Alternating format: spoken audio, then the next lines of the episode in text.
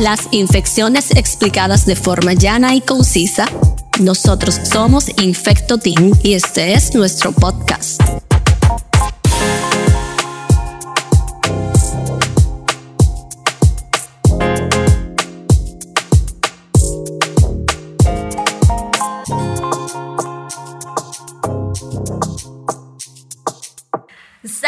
Saludos mi gente, de nuevo por aquí, eh, la doctora Yori Roque y el doctor David de Luna, como dije, Infecto Team, con un tema que ha sido mucha tendencia en estas últimas semanas. Sí, así es. Eh, estamos arropados de este tema que vamos a conversar en el día de hoy. Hay muchos casos y todo el mundo está preocupadísimo por la situación. Y del tema que vamos a hablar, doctora, ¿cuál es? Vamos a hablar de dengue que hemos hablado bastante por las redes, pero siguen habiendo muchas dudas. Y como estas pasadas semanas los casos estaban por las nubes, todo el mundo tiene que saber dengue, señores. Aquí nadie puede salir sin saber No, dengue. no, hay que saber dengue, porque vamos, tenemos dengue este año, vamos a tener eh, dengue el año que viene, y así sucesivamente siempre vamos a tener dengue. Siempre hay dengue. Siempre hay dengue. Siempre hay Eso dengue. hay que acostumbrarse al dengue. Lo que tenemos que acostumbrarnos también es a reducir la, can- la- cantidad de casos, a reducir los riesgos en la medida de lo posible, pero lo mejor es estar preparado desde este año para el año que viene. y saberlo manejar, porque todo el mundo puede manejarlo adecuadamente en la casa. Pero antes de saberlo manejar, tenemos que saber qué es lo que es. Porque todavía hay mucha gente que me dice, "Ah, dengue hemorrágico. Y yo, espera, entonces le explico y eso. Entonces, Sí. por favor, doctor, Porque a la gente se le quedó en la cabeza lo que es el dengue hemorrágico, porque por muchos años los papás de nosotros y nosotros cuando estábamos pequeños eh, nos hablaban de dengue clásico y dengue hemorrágico.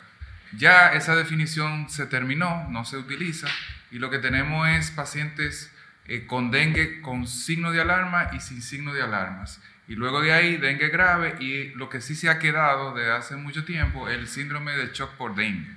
Exacto, entonces vamos a decirle a la gente lo que es una cosa y la otra. Lo que es una cosa y la otra. Primero déjame decir a mí, primero Sí. déjame decir a mí Dale, y dale. después tú dices, ¿verdad?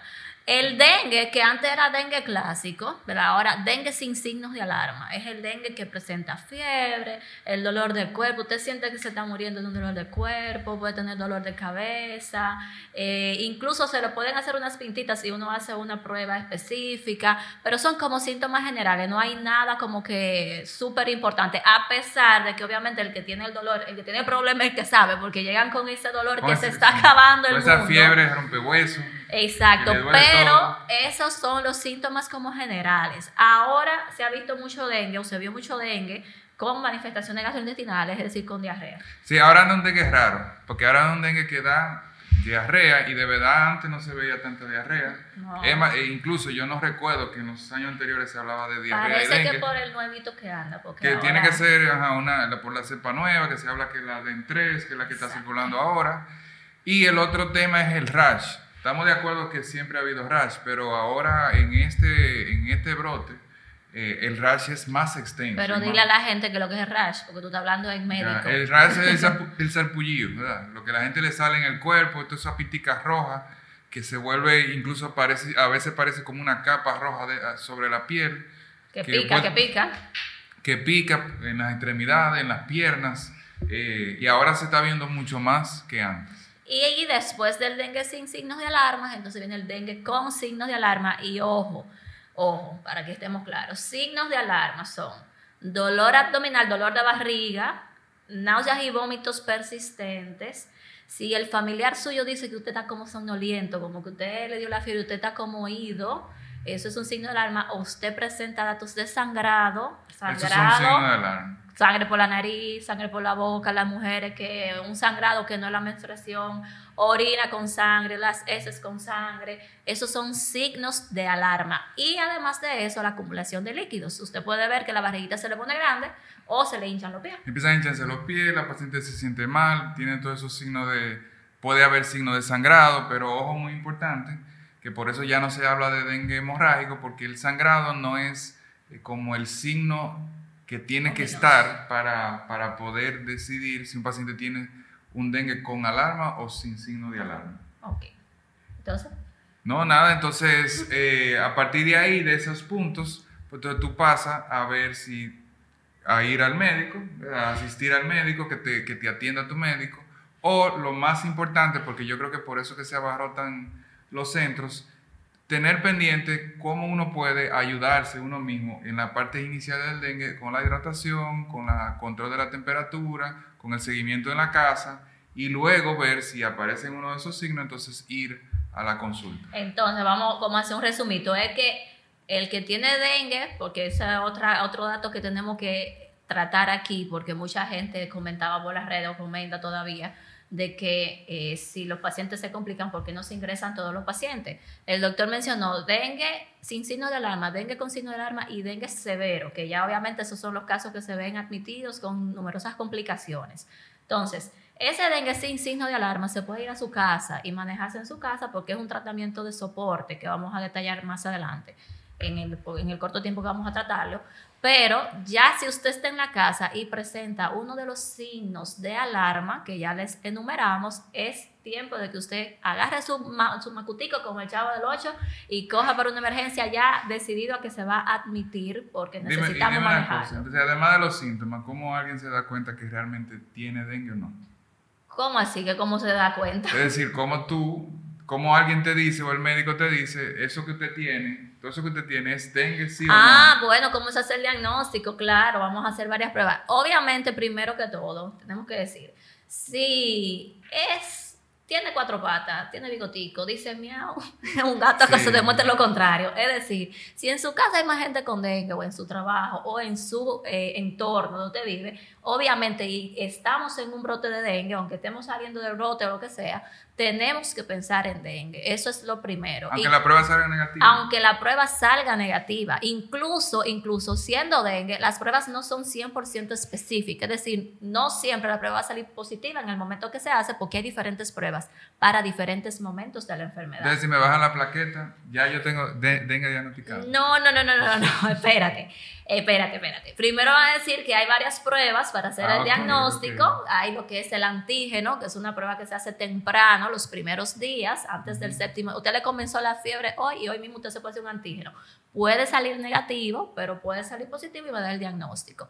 A partir del cuarto día, usted puede hacer serología, que son la IgG y la IgM de dengue de dengue, que mucha gente va y se la hace y sí, de dengue. Entonces, eso me ayuda a confirmar si sí o si no. ¿Por qué? Porque si es dengue por primera vez, le va a salir positiva IgM, si no, me va a salir positiva la IgG y me dice si es una segunda infección. Y hay unas cuantas cosas más que nosotros debemos interpretar. Pudiera hacerse un panel que anda por ahí, que es una maravilla, que se hace hasta el séptimo día, quinto, séptimo día. Sí, ya eso es detección de PCR, detección del virus vivo en o partes del virus vivo en la, en la, sangre y eso te ayuda a hacer un diagnóstico definitivo. Exacto, y eso también se puede hacer desde el día uno de, la, de la, enfermedad. O sea que tenemos, puede hacer siempre. tenemos esas tres cosas, porque la otra cosa sería el cultivo viral, que eso no se hace aquí porque es muy complejo. Ahora bien, hacemos el diagnóstico las cosas relevantes, que ya tú ibas para, para la plaqueta, las cosas relevantes que a nosotros como médicos nos interesan no son solamente las plaquetas. No, pero que tú sabes que a veces nos hacen el hemograma y si la plaqueta está tan bajita ya hacemos diagnóstico. Bueno, no podemos sospecharlo. Si tenemos, por ejemplo, los glóbulos blancos, que es otra cosa que le preocupa mucho a la gente, van a bajar normalmente en las infecciones virales, ellas bajan. Eso es normal que los glóbulos blancos bajen. Ahora, bajaron los glóbulos blancos, están bajando la plaqueta, yo puedo sospechar de obviamente, pero no lo diagnostiqué, ni tampoco eso es lo más importante, porque prácticamente casi todas las enfermedades virales van a pasar eso. Sí, va a pasar eso. Pasa eso mismo. Y algo que la gente tiene que tener pendiente, que quizá lo más importante del hemograma no es ni la plaqueta ni los glóbulos blancos, sino el hematócrito.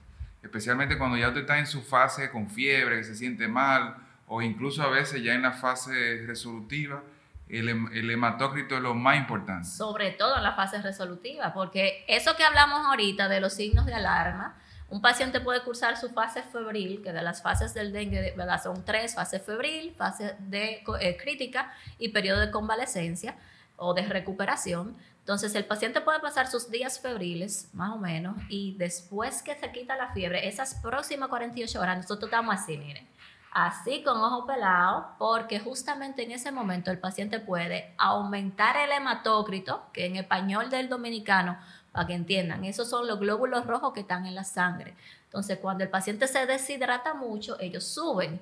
Entonces, cuando ellos suben y conjuntamente la plaqueta bajan, esas dos cosas tienen que pasar juntas para hacernos sospechar a nosotros que puede entrar o que está entrando el paciente en lo que se llama síndrome del líquido plasmático, que es la complicación como más temida del dengue. Dime una cosa, ¿y qué pasa porque hay gente que, que la pasa en su casa y otros que se complican? otros que necesitan intensivo.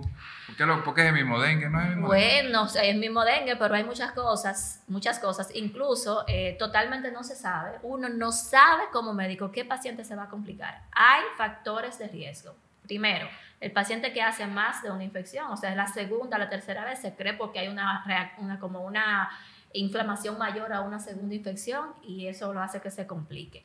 Eh, dos, pacientes obviamente diabéticos, pacientes renales crónicos, pacientes con insuficiencia cardíaca, pacientes embarazadas son un poco más complejas para tratar, o sea, pacientes falsémicos, o sea, pacientes con comorbilidades tienen más riesgo de complicarse que pacientes que no sufren de nada. Pero no aún ellos, aún ellos, no quiere decir que se van a complicar. Eh, hay que dar ese seguimiento porque nosotros como médicos no podemos decir, mira, tú te vas a complicar. Sí, hay un elemento que se desconoce, pero que hay personas que tienen, tienden a complicarse.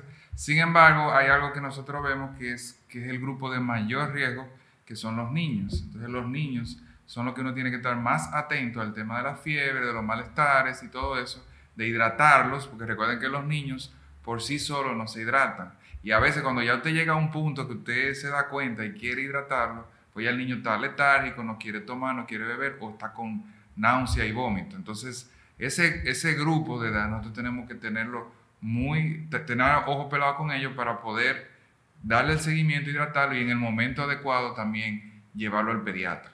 Entonces, en resumen, eh, se complican porque se baja no, no, no, se complica porque se baja la plaqueta, se complica porque se deshidrata. Porque se deshidrata. Incluso se puede morir porque se deshidrata. Por eso hay que poner líquido, líquido, líquido y reponer los electrolitos que se pierden con la fiebre. Además de eso, no hay un tratamiento específico. Eso es agua y acetaminofén. Y antibiótico. Pero ¿Cómo que antibiótico? ¿Cómo que antibiótico? No, no antibiótico no. no. No, no, no, Estamos hablando de un virus. Ni, agua, ni agua de sábila. Ni agua de, no, ni sopa de pecho de paloma, ni tampoco el jugo de ají morrón con guayaba. Nada de eso le va a hacer a usted nada bueno, incluso ni, ni, el agua de coco con limón, lo que puede hacer caerle más en el estómago y ahí tiene después el problema de que no sabe si ese dolor de barriga fue por el dengue o fue por alguna de esas cosas que usted se bebió. Así que no hay un tratamiento para que suban la plaqueta, no hay un tratamiento para evitar las complicaciones, lo único es líquidos. líquidos Pero si tú te tomas un garrafón de jugo de guayaba, no te, no te, no Mira, vamos a dejarlo ahí, vamos a dejarlo ahí. ya, ya yo entiendo que hemos hablado suficiente, que hemos explicado, cualquier cosa pueden dejarnos preguntas, comentarios ir a el Instagram, que siempre tenemos temas al respecto, y alguna última recomendación. No, sí, no, yo creo que el tema es estar pendiente, hidratarse y definir el momento donde usted quiere ir, debe ir al médico. Recuerden los signos de alarma, que eso es importantísimo y ese es el punto, así se llaman, signos de alarma, para usted salir a verse con su médico, a hidratarse, a que lo atiendan en la emergencia, o lo atiendan en la consulta, etc. Pues nada, nos vemos en el próximo Nos vemos en el próximo episodio. Las infecciones explicadas de forma llana y concisa. Nosotros somos Infecto Team y este es nuestro podcast.